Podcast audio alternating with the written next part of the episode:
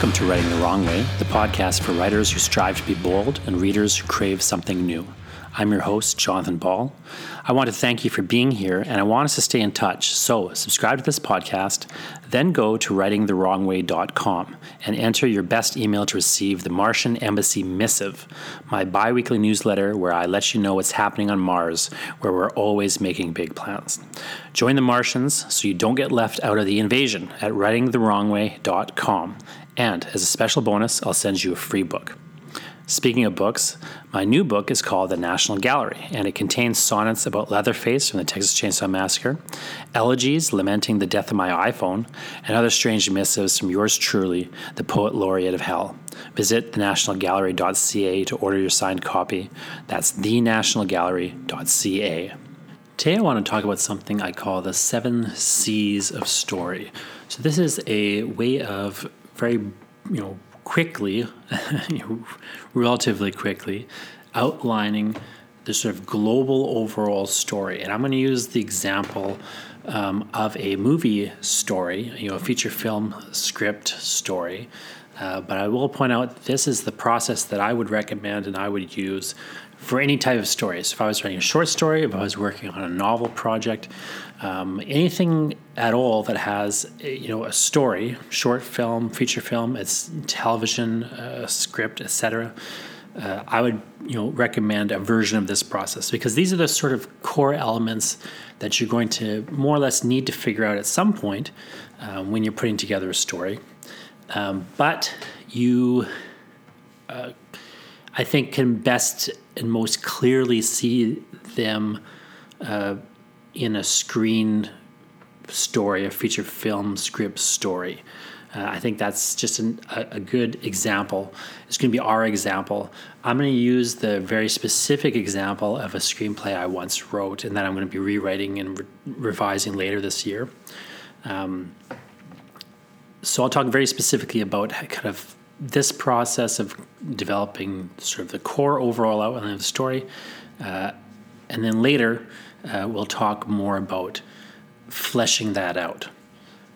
Now, again, I call this the seven C's of story because there are seven core story elements that I think it really helps to have figured out sooner rather than later. They all are words that start with C, you know, happily. Uh, so I call them the seven C's of story. And in many respects, this is the process of beginning at the end. Edgar Allan Poe once wrote an essay in which he explained how he wrote his poem, The Raven. Uh, Poe became very famous with the poem The Raven, although unfortunately it didn't bring him that much money. Uh, and he quickly wrote an essay about The Raven, about how he wrote The Raven. And he walks very meticulously through his process of writing and uh, the kind of logic of what he was doing. Uh, you can go to jonathanball.com slash poe, P-O-E, jonathanball.com slash poe. If you want to read that essay, you, you, know, it's up there, and there's a couple questions to help you kind of think about uh, some of the things that he claims in it. Um, so if you want to read it, go to jonathanball.com slash poe, but otherwise, um, the important thing for our purposes right here is uh, in his essay, Poe writes this, quote, Nothing is more clear than that every plot – worth the name must be elaborated to its denouement before anything be attempted with the pen. End quote. Now, that's not necessarily a rule of writing the way Poe wants to make it a rule of writing, but I think it is great advice for the writer because it has a lot of practical uses. You know, planning from the ending uh, is a very uh, powerful tool for a couple of reasons. One, um, thinking from the ending and then backwards throughout the rest of the story, it helps you think about the global story. And the reason for that is something we'll get into shortly. But it really is a, a process that helps you think about the global story, the overall story. Uh, and that's a very powerful and useful uh, thing. Because thinking about the global story helps you determine what kind of medium works best for your story. So, again, I'm going to use the example of a feature film, you're writing a feature film script. And in the process of that, I'm going to talk a bit about why a feature film will work for the kind of story that I'm going to give as an example. And I'll talk a little bit about, you know, the different genres um, and what works best. Uh, it, or rather the different mediums, you know, prose fiction, um, screenplay, you know, play scripts, and so on. And it's also, I think, very useful to think in this broad kind of outlining process where you're kind of not necessarily at this point developing a fully fleshed outline. You know, that'll come later. But at this point, getting sort of, you know, seven big touchstones seven cornerstones uh, sorted out as fast you know as you can. If you can have these seven cornerstones, or even just a handful of these cornerstones in place, it really helps you map out the rest of them. It really helps you map out the whole overall story later when you kind of come to flesh it out and develop it more fully. And as a side note, if you want to have any sort of career as a professional writer, you really need to get in the habit of doing this kind of outlining. It's uh, basically, in my opinion, nearly impossible to have a sustainable writing career without outlining. And that's just a matter of speed.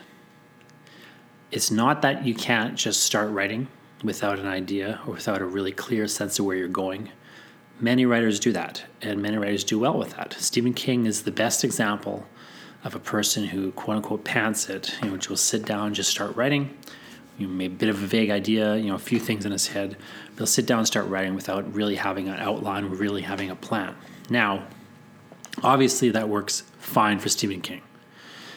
Um, whatever you want to think about Stephen King artistically, uh, he is a professional writer, right? You know, you can't argue you can argue if he you like him, you don't like him. You can argue that he sucks, he doesn't suck.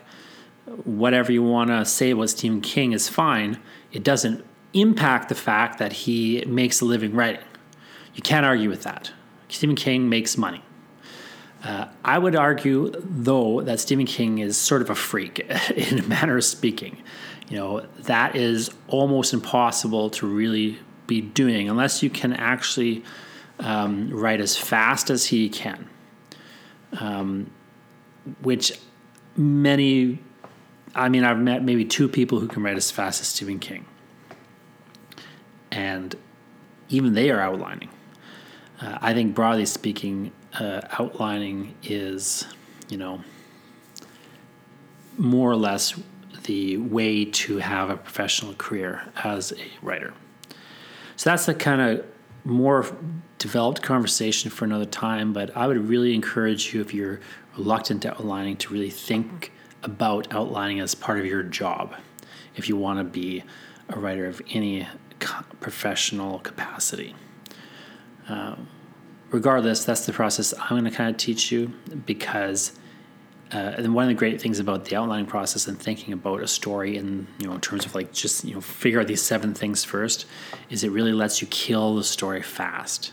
Like if you realize there's nothing here uh, after sitting there and you know noodling with it for you know a few days or a few weeks or a few hours or what have you. I mean, if you cannot get these seven things sorted out, then probably there's not a story there. Um, and it's better to know that, I would argue, uh, before you are 300 pages into writing the story or 100 pages in or, or whatever. So, uh, I'm going to again recommend a process whereby you focus on a few core elements first in terms of getting a sort of very basic outline. Uh, I'm going to recommend you look at these, what I call the seven C's, which we'll go through in a second. Um, I'm going to use the example of a screenplay I once wrote that I'll be returning to and revising later in the year. So I'm going to use a kind of a real world example where I've got a whole first draft uh, of this thing, and I also am kind of coming up with a plan to rework it. Um, the script, uh, I'm going to use an example then. Again, it's a screenplay, a feature length screenplay. It's called Dirk Dirksen versus the Demons from Mars.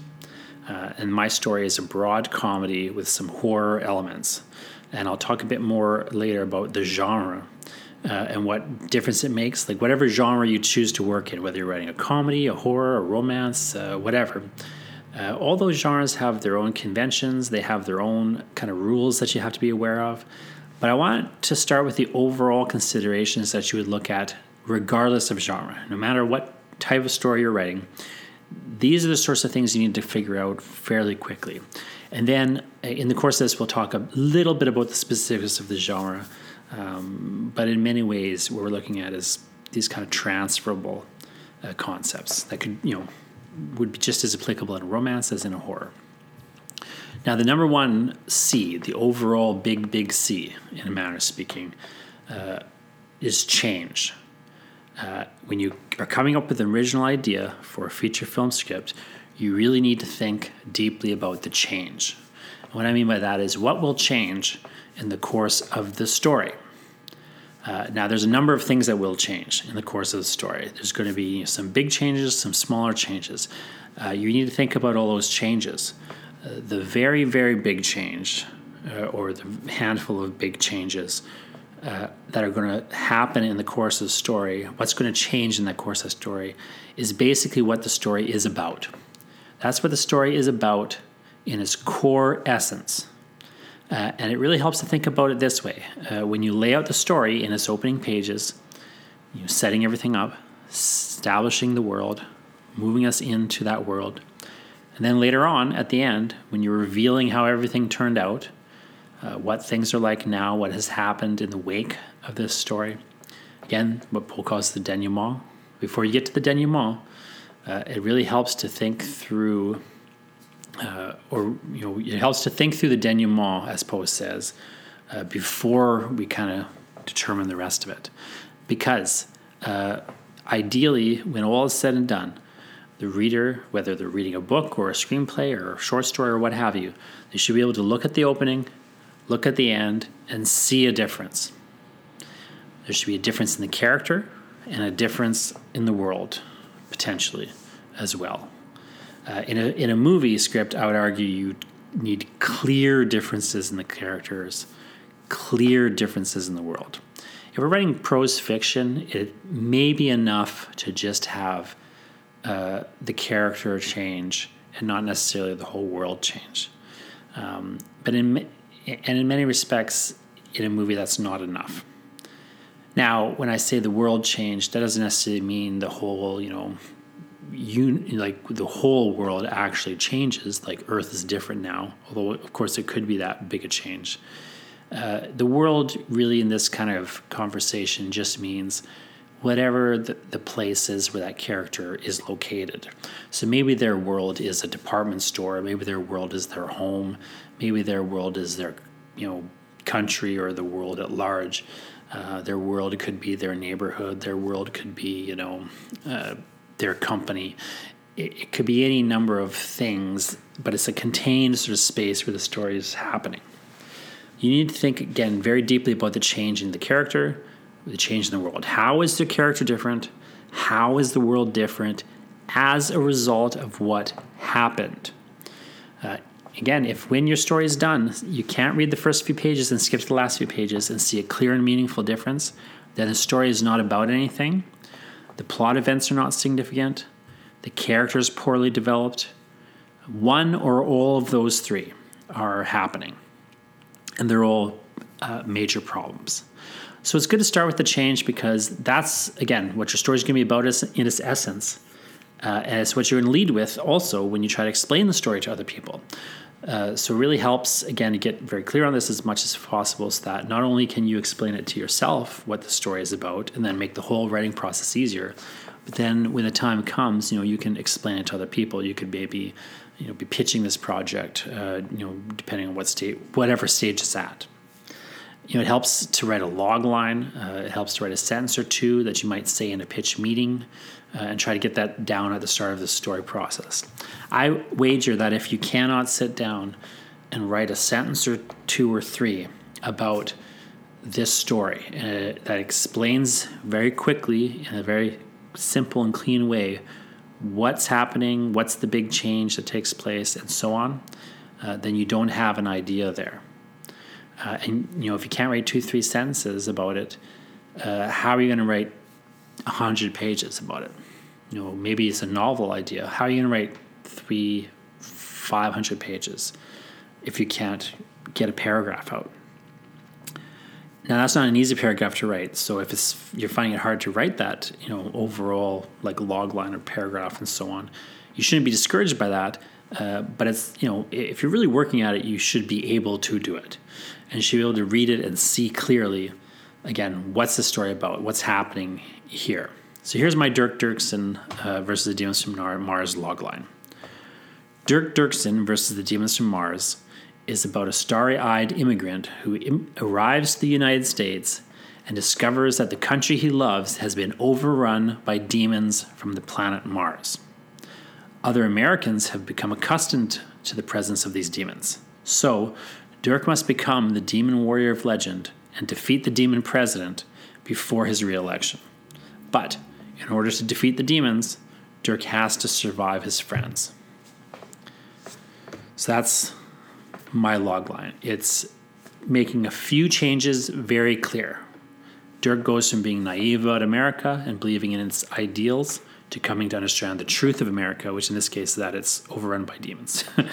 you know, the brutal reality uh, that America is not what it seems from afar. Once you're in the heart of it, you know, it, looks very different. He recovers his patriotism, though, uh, as, finally, by taking on the hard work of changing the country himself. He goes from being a normal person to being a hero. You know, this is a very kind of classic uh, hero story in that sense. Again, that's some degree a function of the genre. You don't necessarily be, have to be writing heroes. Um, you know, there's a lot of misperception about that that I see. All your characters, your main characters, don't have to be heroes. The protagonist is not necessarily a hero. Um, but you know, certain stories, certain genres might have a hero character. In this case, I've got a kind of reluctant hero character. He goes from becoming a normal person to becoming a hero. In this case, he's the demon warrior of legend. He goes from admiring the president to becoming the mortal enemy trying to kill the president. Right? Like, it's a very clear uh, change. Dirk changes, and also the wider world changes. America uh, itself goes from accepting demons as a fact of life to seeing that they don't have to accept demons as a fact of life. So, you know, there's a very clear uh, progression from the start to the end. Things are different now that Dirk has done these things. Um, since Dirk Dirksen was versus the demons from Mars, you know, the world has changed. Now, um, just a quick note about my example again, this is an old story I'm rewriting now. So, you know, this is really, although it's like using the example of America and it's talking about the president and so on, it really has no tie to anything politically that's kind of happening in the world. Um, it's, you know, it was written like in first draft in 2004. Uh, and, you know, I'm rewriting it now in 2020. So, um, like that's a massive gap. It's just and it's not you know necessarily tied as a political allegory to any particular you know thing that's happening. It'd be easy to do that, uh, so that's the decision I'll have to make. Do I tie it somehow into um, you know uh, the gun control issues and make it somehow an allegory of gun control? It would be very easy to do that. You know, to see demons as some sort of metaphor uh, for you know, shooters or shootings or what have you. I'm not saying that I necessarily want to do that, but I'm just saying that at some point I'll have to make decisions like that. I don't need to make those decisions now. Uh, I just need to talk at this point on the broad, overall, global scale. So, uh, you know, I need to think about things like, broadly speaking, we're going from, you know, America as an ideal to America in its real, you know, reality. I don't necessarily have to concretize those abstract ideas yet. That's something that would have to come about later. In terms of genre, it's also worth uh, keeping in mind. Uh, I'm writing a comedy in this example. Now, because it's a comedy, I can play around with a lot of things that I maybe wouldn't have to necessarily play around with. Uh, you know, for example, uh, I can deliver the opposite of what makes sense in a normal story uh, in the normal story on the surface level, um, you know, things would have to go one way typically. But in a comedy, I can often deliver the opposite on a surface level, as long as I'm still delivering on a deep level. So, for example, um, uh, one thing that would make sense in this story is to have Dirk Dirksen, because he's taking on the demon president. Uh, let's say you know he decides at a certain point he's going to run against the demon president, and he succeeds. And this, you know, is maybe the kind of uh, climactic moment.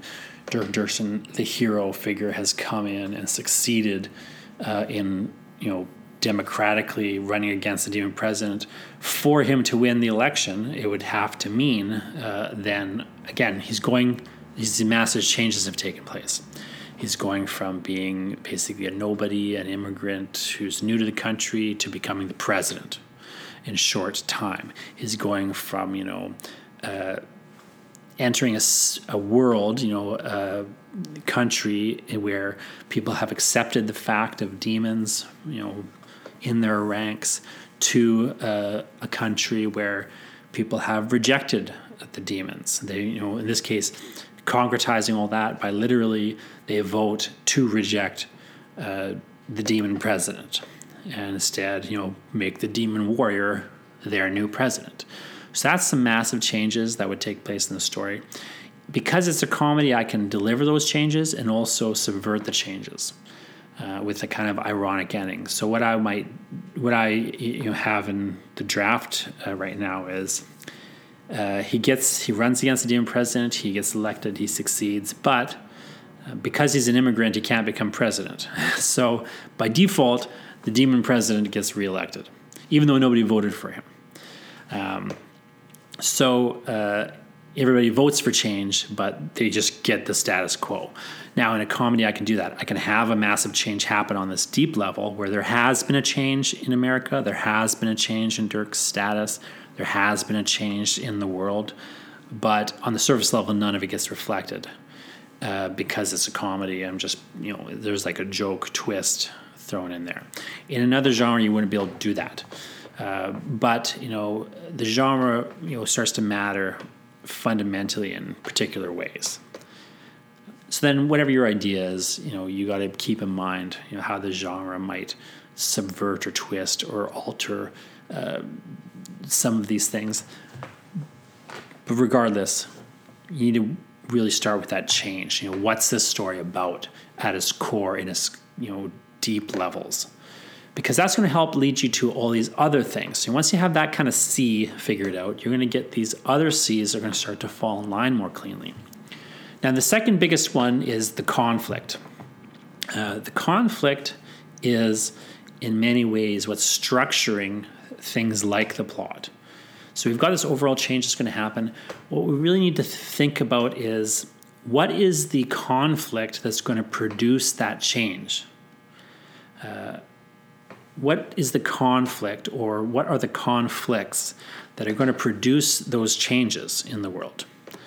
Um, so again, you got a handful of big changes. You know, Dirk Dirksen, for example, has you know at least two big changes. Uh, I mean, it has more, but just to give grab two. One, Dirk himself goes from sort of just being an average Joe uh, to being the demon warrior, becoming a hero goes from sort of a normal person to becoming a hero. So that's an internal change. Uh, so he has to have an internal conflict that's going to produce that change. You know, the simplest one in this case, and probably the one you know that kind of I will be going with is, um, you know, he doesn't want uh, to be a hero. He instead just wants to be a, a normal everyday American. He's literally, in this instance, he's come to America wanting to become an American. Um, but what he needs to do in the course of story to succeed and solve these bigger problems is he needs to separate himself from everyday Americans and become a hero. You know, become the demon warrior. Now, that's going to necessitate a number of other conflicts. Uh, what I want to point out about that particular conflict is one, it's an internal conflict, but two, it's subordinate to a bigger conflict. So that's not the overriding conflict of this whole story. The only reason he needs to change and he needs to solve that internal conflict is because of this bigger problem. You know, he has to come to terms with the fact that he needs to become a hero um, because there are bigger forces at work, bigger conflicts that require resolution and they require him to become a hero, you know, to resolve them. So that's not the core conflict that's going to matter in terms of the massive overarching story, but it is a conflict that's going to produce a change, and it's a big change that does matter quite a bit. Again, in this case, that's an internal conflict. We've got five basic levels of conflict uh, happening in a story. Three of them are plot levels. So usually we just talk about three levels of conflict. If you've ever heard people talk about three levels of conflict, that's because they're talking about the plot levels. Um, and there's you know two other levels I would argue that are not plot levels, but start to sort of matter and get reflected in the writing. Um, so I'm just going to run through those very quickly again. One is the external level of conflict, where outside of the characters, um, there is some force creating conflict. So that could be, you know, uh, any number of things. It could be that there's a bomb about to go off and blow them up. You know, they got to defuse that bomb. That bomb is an external source of conflict, or they have to get away from the bomb or whatever. It could be a volcano is going to go off and you know kill them because they're too close to it. Again, volcano is this external source of conflict. Uh, environmental conditions like a storm would be a source of conflict like that. Sometimes in certain genres, you'll see uh, certain things operate in that way. Like in the horror genre, the monster is basically uh, operating as an external conflict. You know, maybe it's an individual vampire that's you know like Dracula who's you know producing all the conflict. Maybe it's you know a horde of zombies that are kind of you know although there's you know twenty thousand of them, they're acting sort of as one unit. Um, they're almost like a weather, like an environmental factor that's producing conflict. It's the same way that you know, like a storm might produce conflict uh, and so on. These external factors, these things outside of the characters, you know, more or less things from the world, uh, the external world around them, producing conflict. Now, because we're talking movies, it's worth noting that uh, film is at its best. The medium of film is best uh, used to explore external conflicts. So that doesn't mean you have to have an external conflict as your core conflict, um, to which everything else is subordinated, but it does mean that it helps uh, to have an external conflict that you can keep bringing attention to. So in this case, it's very simple demons. The demons from Mars are the external source of conflict. I mean, the title itself says it Dirk Dirksen versus the demons from Mars. So this is a comedy with horror elements. So again, I'm gonna have to on the horror side of things, I'm gonna have to figure out like, well, what's what are those monsters? What are their rules? What are they all about? What do they do? Uh, Etc. et. Um, and all that stuff, you know, is the details that I don't need to have figured out yet. coming down from external conflict levels, there's also the social level of conflict where other people are causing conflict. So uh, in this case, uh, Dirk is a, again it's a comedic uh, story, and in keeping with the genre, we have you know Dirk Dirksen as this sort of straight man who is surrounded by absurd figures. So he's, you know, this kind of, you know, true patriot hero surrounded by these quote unquote average Americans who are not patriots or heroes, but are just causing like problems for him. Now, in many ways, uh, my story, uh, the Dirk Dirksen Demons from Mars, despite the title that focuses on external conflict, in my story, very much the conflict s- focus on those other people and that's again something that is expressed in that log line earlier. Uh, in order to solve, in order to defeat the demons, Dirk has to survive his friends. You know, there's this way in which, uh, again, he's a straight man. He's surrounded by absurd figures. He's trying to do something that other people don't see the value in doing. Um, or they just don't understand what he's doing, uh, or they just don't know how to help him, or they just aren't interested in helping him, or what have you, but they're still there. Their presence is creating problems for him. He's, you know, trying to very, you know, seriously and straightforwardly do what he can, uh, and meanwhile, he's, you know, surrounded by these ridiculous figures. Now, um, that in many respects is the core of this story uh, that these people are causing problems for one another. Um, and we've even got, even with the demons, we've got this demon president who's caught up in a web of social networks. And we've got this character who's, you know, trying to, you know, move uh, forward, but everybody else is holding him back.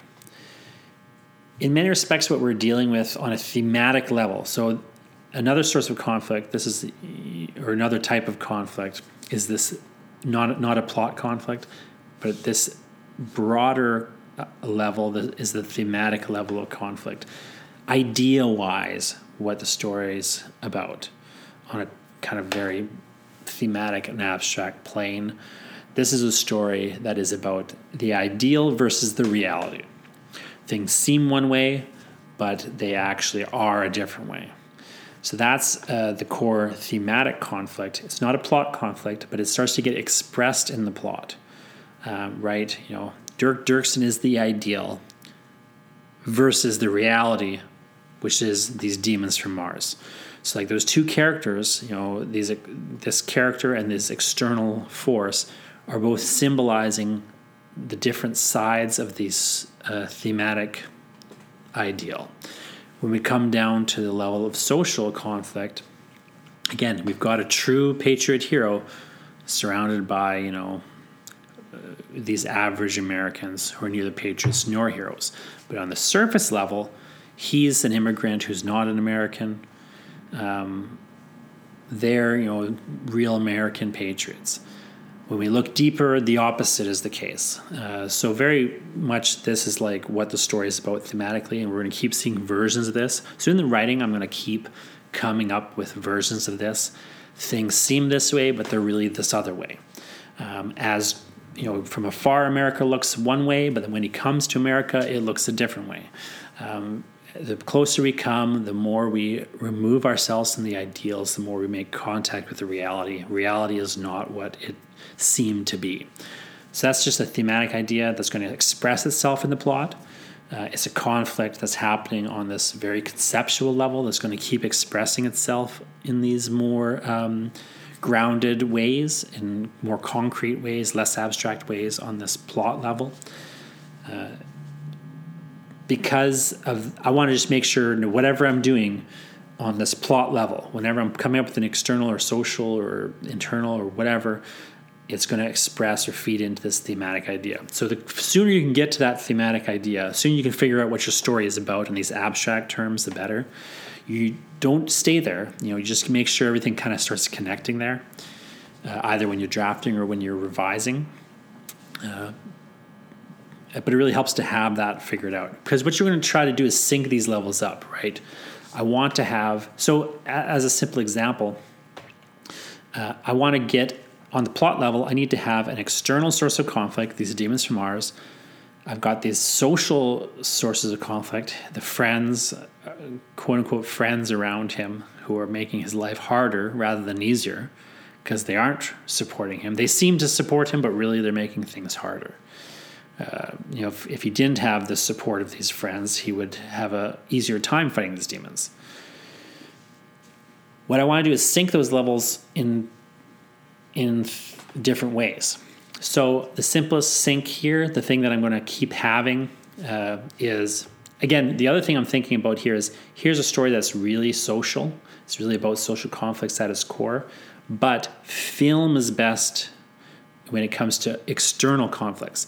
So I want to keep taking those social conflicts with his friends and finding ways to express them in terms of the demons. In terms of this, you know, how do I marry up the social conflicts with the demon conflict? Uh, social conflicts what important, but demons are what you know I'm looking at in a basic way.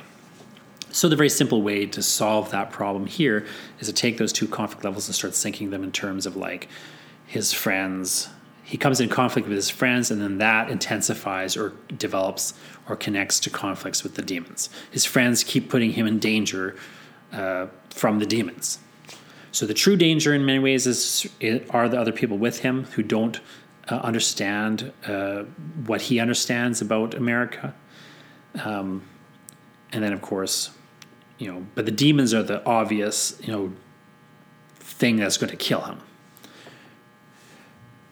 we all talked about the internal level of conflict. So just within the character, there's some you know conflict that they have within themselves uh, that you know they need to overcome. Again, uh, in this case, we're thinking very much at this broad global scale. We're thinking very much like what's the change, what's going to happen to this person as a result of having gone through this story. How are they going to be different at the end of the story than at the start? Once you figure that change out, then we figure out well, what's the conflict that produces that change. So I already went through that, um, but you know, for you, it's going to be different, right? It's uh, anything. It's but it's again connecting up to those other levels. What's kind of happening in my particular story uh, is there's going to be a moment basically where, again, there's this thematic idea that um, things are not what they seem to be. Uh, I've got this, you know, on the demon level, when I actually started getting into like the demon design, uh, what we're going to have is a basic situation where the demons are like these supernatural spirits possessing people. So the demons aren't going to be walking around looking like demons. The demons are going to be walking around looking like people. Uh, and then like there'll be some visual marker where it's determined like when a demon possesses a person, they kind of change visually in particular ways. I'm going to have to have them change visually because this is a film. Um, but uh, again, that creature design is even going to play into that, uh, into expressing those thematic ideas, right? Internally uh, and socially, again, I want to tie those two levels up.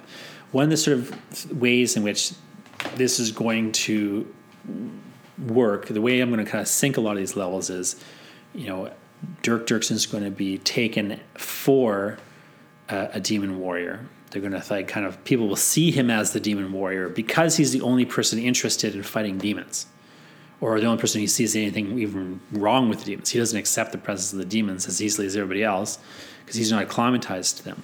For that reason, they'll just assume he's a demon warrior of legend. Uh, he'll be, you know, uh, think trying to convince people I'm no demon warrior. I'm just some dude. Um, he has to accept internally that he is the demon warrior. Um, like in many respects, like he's got to stop fighting uh, this assumption or this this you know idea of himself as being pushed onto him by other people.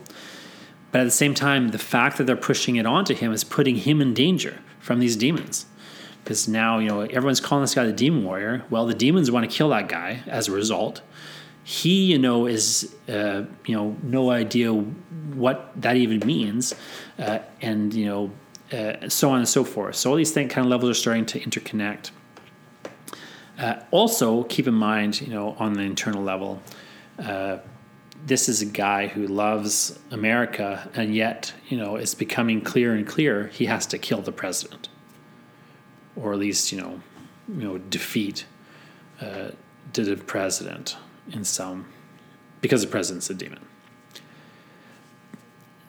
Now the fifth level. So again, we got these three plot levels: external, social, and internal. You really want to try to have a one focus for each of those levels in a feature film script where you need you kind of need all three levels more or less uh, to have you know script long enough certain genres you don't need as much focus. Like in, normally in comedy, we don't really need an internal conflict.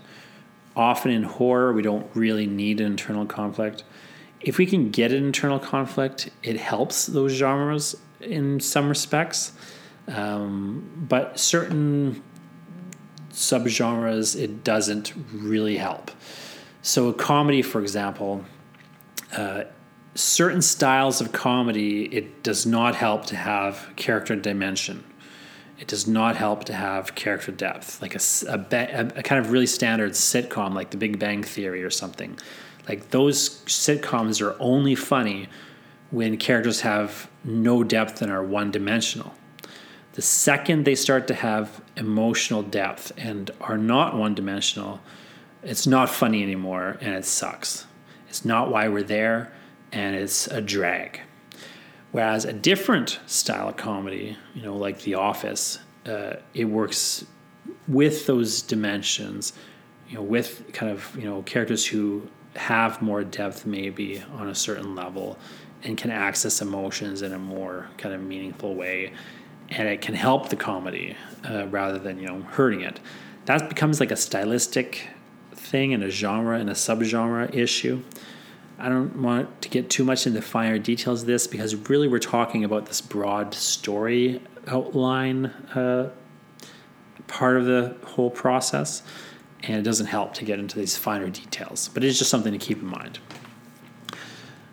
so you've got those, you know, three plot levels: external, social, internal. We've got these two abstract uh, kind of levels of conflict: thematic, uh, sort of the idea level where things are happening uh, in the story. There's also a level which I call the formal level.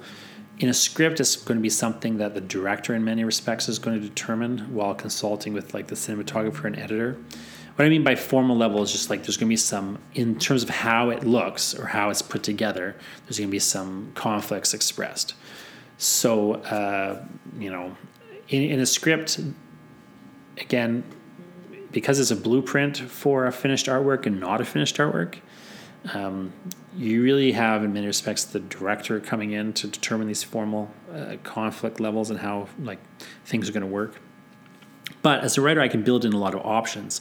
So since you know I've got this theatric or thematic conflict uh, of like ideal versus reality, one of the things that I'll do when I start to really write and rewrite the script is I'll use this motif where consistently and constantly things seem one way but look another way on closer inspection.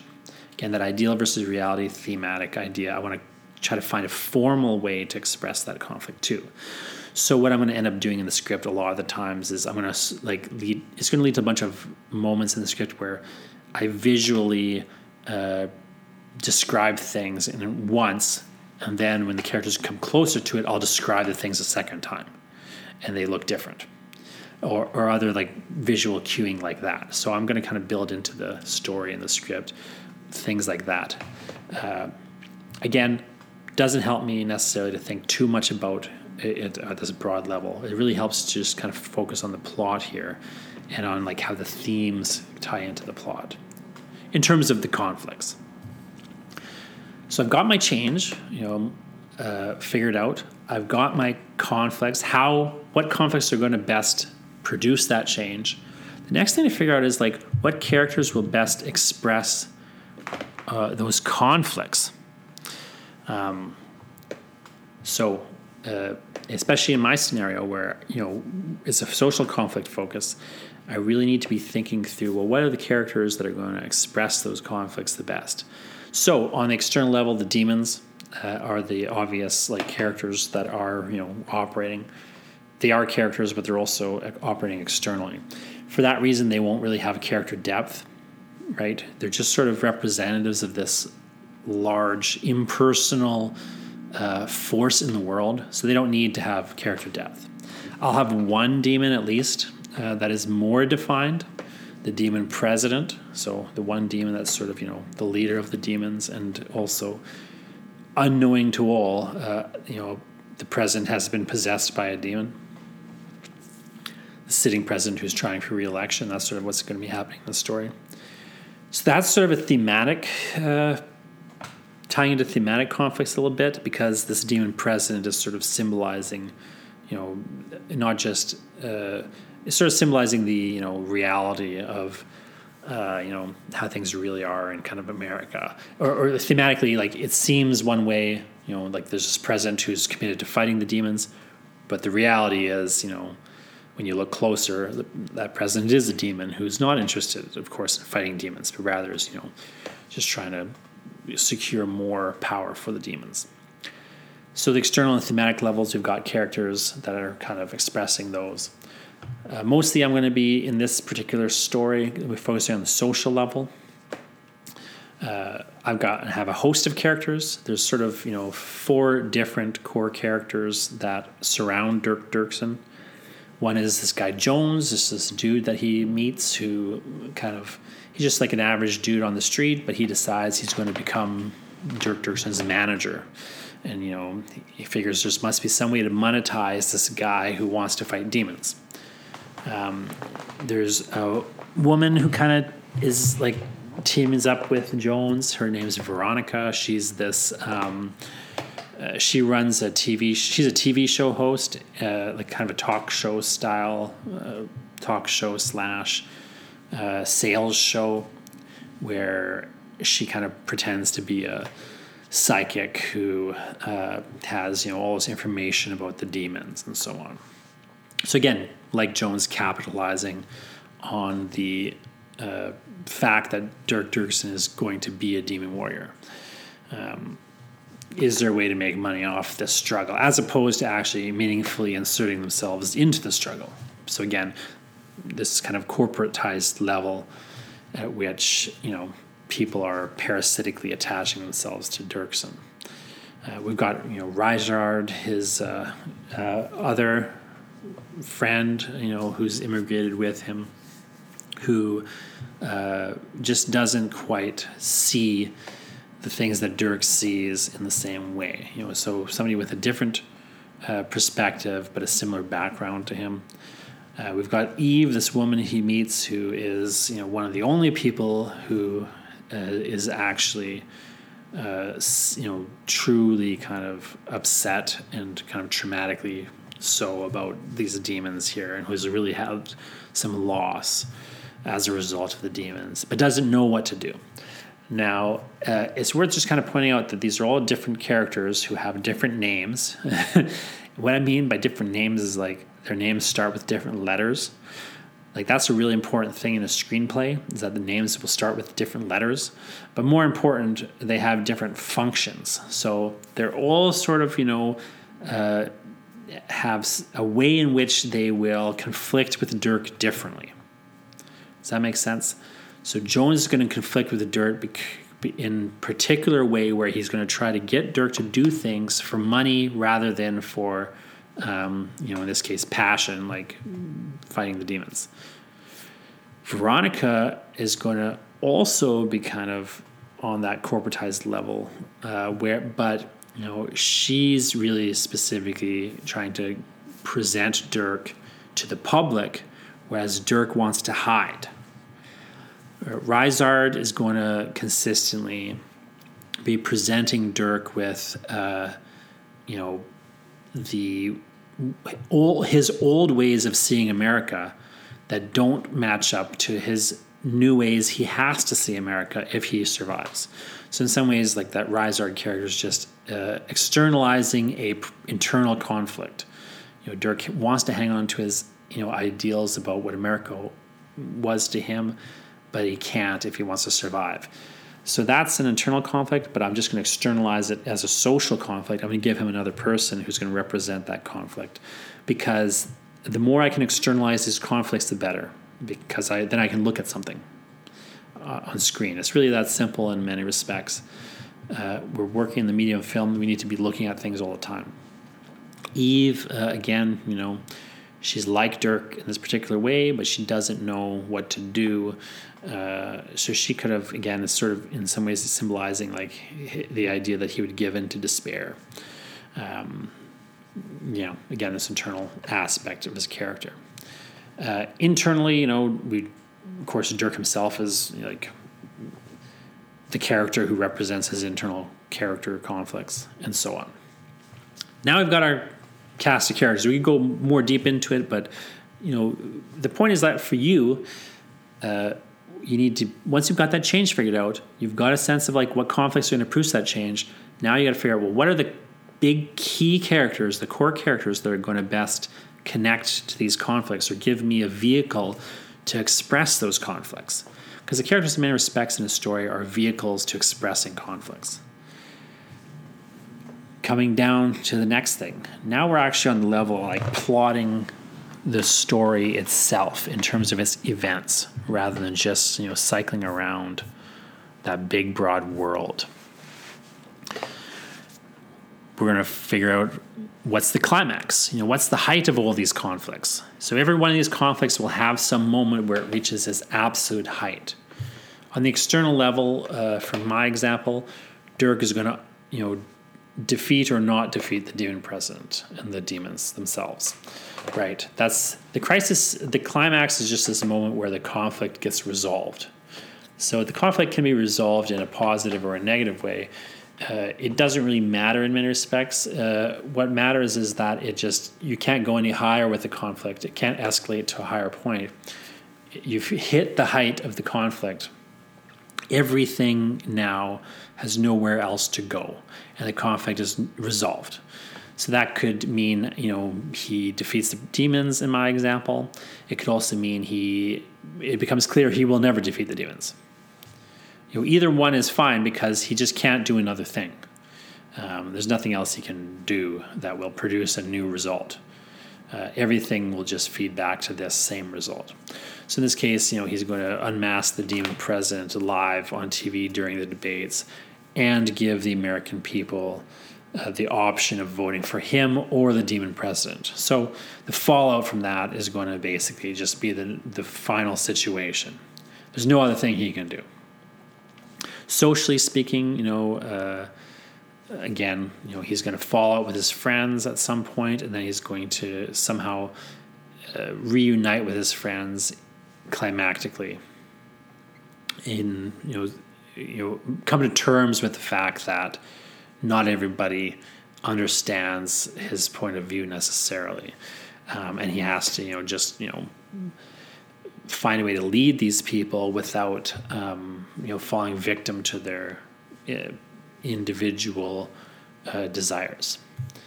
Uh, and so on. You know, everything is going to have some climactic moment. So, the overall thing for me is going to be figuring out how do I get everybody to a point, this climactic scene where Dirk unmasked the demon president live on TV during the debates uh, and then offers himself as an alternative uh, election uh, candidate. Now, forget about the fine details of like whether that would make sense in reality. Um, we just need to figure out what's the big move, the big moment that's going to happen in the movie. Coming down from that, you know, another C. The fifth C here is the crisis. So once I've got this big climactic moment, I maybe don't have all the details of it, but I know like everything's going towards this big event. What's the, you know, coming down from that, you know, just before that, what's the crisis moment in the sense that what's the biggest thing that this character could, what's the choice this character could make to produce the climax? Uh, and really, what you're thinking about there is like, what's the largest thing that this character could do? the thing that they've been trying to avoid all this time.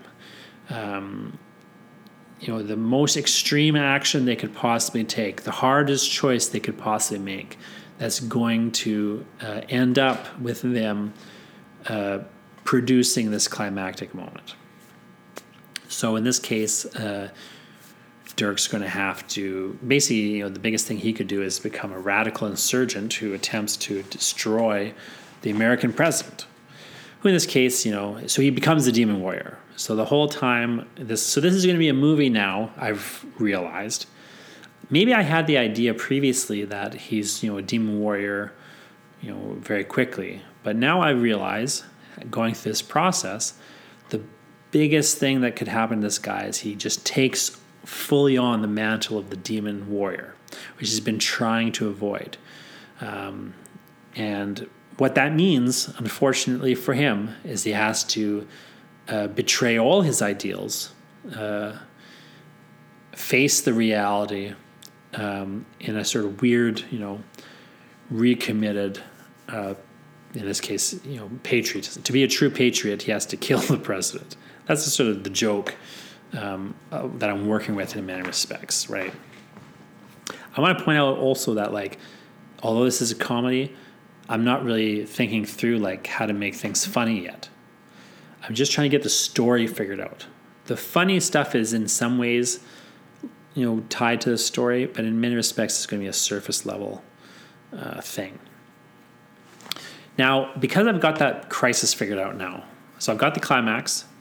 I go backwards from that. I find my crisis.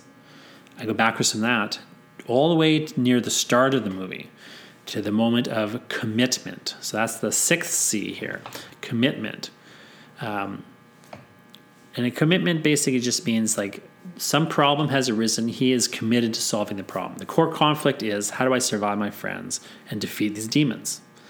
Um, well, the core, com- well, at a certain point in the story, the main character has to commit to resolving that conflict. Uh, and what that means simply is that there's no backing out. Like by the end of the movie now, the end of the story, he's going to resolve that conflict for better or worse. So the commitment in my example uh, is going to often this commitment should follow the crisis. In many respects, what you're looking for here is later on he's going to make a choice. Here he had to he here he was confronted with the choice and managed to avoid making it, but still moved on the path to making it. So what I'm going to end up doing uh, in my story is the commitment is everybody assumes he's a demon warrior. They start calling him the demon warrior. He doesn't believe he's a demon warrior, but he's passively committed because everybody's treating him like the demon warrior. Uh, he can't get a he can't quit. You know they're pushing him ahead. So this is a bit of a dangerous uh, space. I would not necessarily recommend this if you can help it. Like I can't help it because that's where the story is going. Um, Usually, though, you want a character to actively commit uh, to solving their problems. I've got a situation where he's going to be passively committed. So, to a certain degree, he's being pushed along. Um, now, it's not that one is uh, better than the other so much as one's easier to write. So, it's easier to write an active character uh, in many respects. Um, it's harder to write a passive character like this because it's just in the sense that it's very easy with a passive character to not change them to an active character. Like by the end, they're going to have to be an active character. They have to make that crisis action decision. Uh, you know, become an active person by that point, if not before, uh, because their decisions have to produce the climax. If their decision and their action doesn't produce the climax, uh, we have a Deus Ex Machina ending, and it's you know the whole story is going to fall apart and be unsatisfying for the audience. So uh, it helps if you have a character who is active and just not at that point yet. Uh, I'm going to end up with a character who's passive and has to become an active character and then get to that point. So I've got a bit of a harder challenge here. Again, I don't necessarily recommend you know doing this exactly, but um, you know the story is the story. It's going to move you where you where it needs to move you. And it's very much about attending to the story. A lot of what this exercise is is figuring out what's the coordinates of the story. What are the seven basic things I need to keep in my head, uh, you know, so that I can make sure I'm on track with everything else. So anyway, I've got my commitment figured out. Uh, the catalyst is probably one of the first things that's going to happen in the story, but it's probably the last things that we're going to figure out in the story design here. Uh, my catalyst is very simple. He comes to America, discovers that it's overrun by demons. That's the catalyst in the sense that it sets in motion this chain of events that's going to produce uh, a situation where he gets committed, where one a conflict uh, comes into play. You know the demons start attacking him. Well not only now are demons attacking him and he's got to solve that problem um, but he starts to it sets this chain of events in motion where he realizes what's really happening here in america now that he's in it versus when he was outside looking at it thinking it was a different way um, so all so that sort of event of him kind of coming to america becomes the catalyst that it chains towards everything else so uh, there's a couple quick things to figure out at this point once you've kind of run through the, you know, the gauntlet of these seven C's. Is it a movie?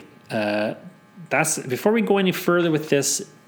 Before you move any further with your idea, you need to really consider: Is it a movie? Like, ask this question: Is it a movie? Um, if you're not trying to write a movie, that's different. you got a different question. Uh, whatever you're trying to write, you know, the question is like, is this idea going to work for that thing? Uh, if you want it to be a movie, uh, just to keep with this movie example, you need to make sure that you have some way to externally focus everything. Even if your external conflict is not the core conflict. In many ways, my external conflict is a secondary conflict, and my social conflicts are the core conflicts. but I still need to be chaining everything upwards into the external conflict so that I can show something because it's a movie. Uh, in a movie, we have to have something to look at. So that's the kind of test. Like, do we have something to look at? What I see a lot when people come to me with ideas and they say, well, this is my movie idea, a lot of the times they don't have a movie idea. They have a prose fiction idea in the sense that everything is happening kind of in the character's head. The internal conflicts are where really things are focused. It's very much about how this person is changed by the experience and he's having small experiences that are changing him in massive ways. Now, that's a fine story. It works great in prose fiction, a medium that you know emphasizes internal conflict and gives access to a character's internal life. It is not a cinematic. Um, so, uh, is it a movie? The big question to one a smaller question to answer that is: Do we have something to look at? you know, in this story, is there something to look at? At any point, do we have something to look at? Um, and, you know, what is it that we're looking at?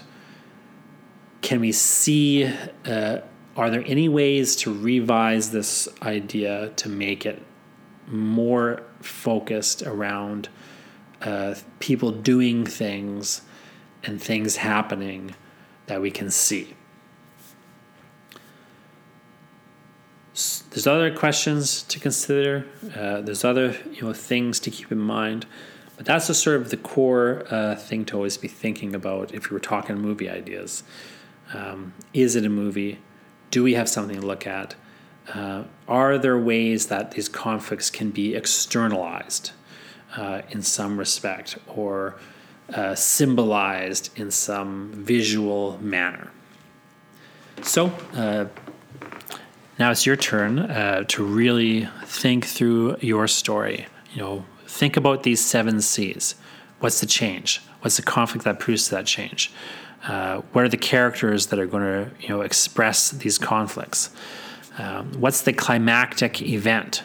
Uh, what's the crisis? You know, the climactic event where the conflict gets resolved. What's the crisis uh, action? The crisis decision? The thing that the characters uh, do that's going to produce that climax? Uh, what's the moment where they're committed, where they have to, uh, passively or actively, they now have to solve that problem? They're stuck in it. They have to resolve the conflict. They're on a path. Uh, and then what's the catalyst, the moment where this conflict first comes into their life? Um, and really, you know, chooses them in a manner of speaking is it a story? Uh, do you have that skeleton? And then, you know, if we're working in movies or whatever medium you're in, you know, is it a movie? Is it a short story? Is it a poem? Is it, you know, what is it that we're dealing with? Uh, is it going to work in this medium?